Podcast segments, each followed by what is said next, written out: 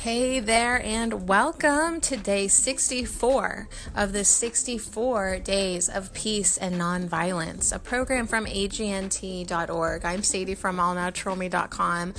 I have thoroughly enjoyed promoting this program. Um, the thought for today, of course, is celebration. Day 64, celebration. Margaret Mead said, Never doubt that a small group of thoughtful, committed citizens can change the world. Indeed, it is the only thing that ever has.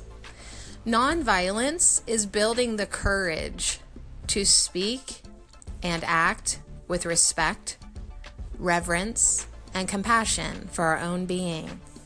So, the message today is to rejoice Rejoice in the work that you have done. Celebrate the journey that you have made with countless others who believe that every individual can move the world in the direction of peace with their nonviolent choice and action. So, energy is powerful, thoughts are powerful, intentions, prayer, action, choices, work. so, today I celebrate my knowledge and maturity. I celebrate my choice of nonviolence and the journey I've chosen.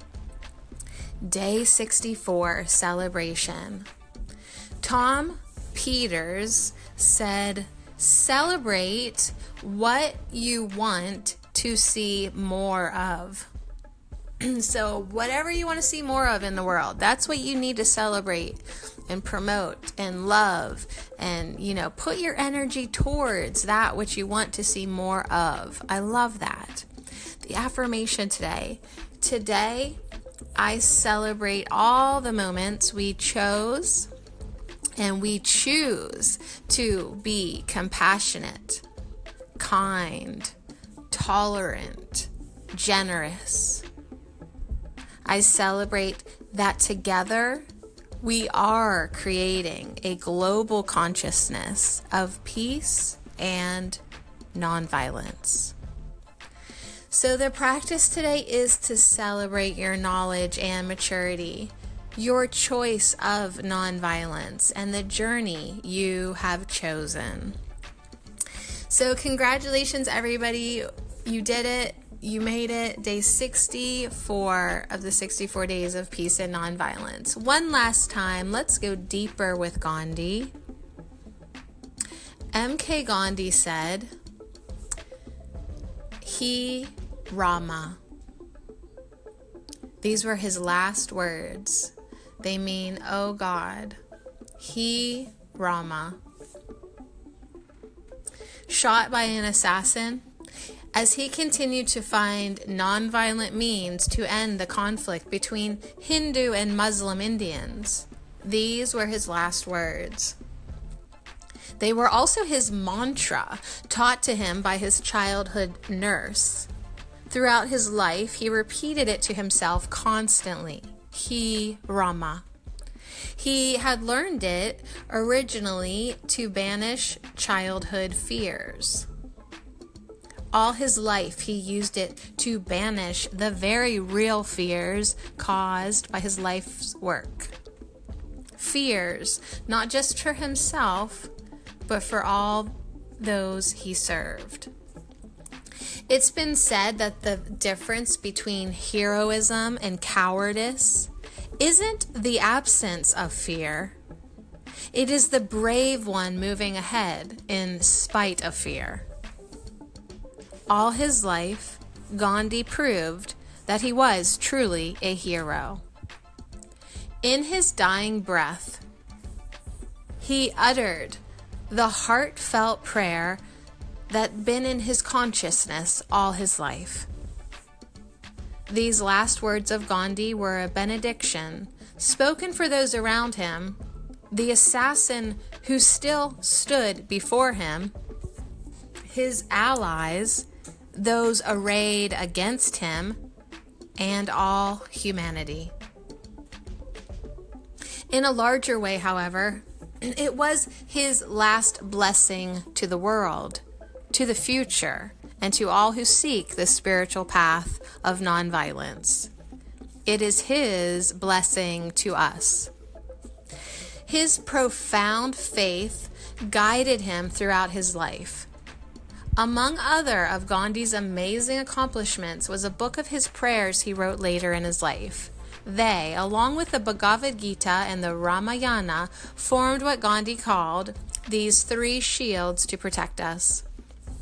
He went on to say that he believed the reading of these to be more beneficial than letters from him, or even being in his presence. In a very real way, Gandhi was a sane man in an insane world. Gandhi's path was the way of the satyagraha, a term he coined that means the path of nonviolent action, but in a deeper linguistic and spiritual sense, has a root meaning of holding on to truth. This is what his final words call upon us to do. His message to us is clear. The path of nonviolence is mere smoke and mirrors unless, like Gandhi, we hold a profound faith in our own cosmology, our own belief in the divine. If it does not guide us daily through spiritual practices, prayer, and turning for daily guidance, our nonviolence is an illusion. Gandhi tells us we should truly look at the challenges before us and say, I don't know the answer here, but I know there is a power and a presence in the universe that does. Then, releasing fear, releasing ego, we turn to that source for the answer. He Rama the affirmative practice today. I will meditate with Gandhi's mantra, He Rama, or O God, or O Spirit, or whatever seems the best word to use for you. So today I will remember this mantra, repeating it to myself as often as I can remember. Remembering that power and presence I will turn to it today for guidance in all my actions, great and small. This is the path of nonviolence. So, well done, everyone. So much love to you. Thank you so much for um, journeying with me, embarking on this path of nonviolence.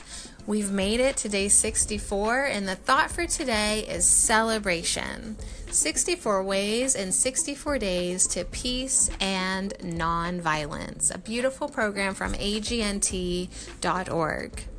To end um, the 64 ways in 64 days, I leave you with a final intention. Today, I will serve humanity by dedicating myself to a vision greater than myself. To the highest good of all, I will serve humanity today by dedicating myself to a vision greater than myself.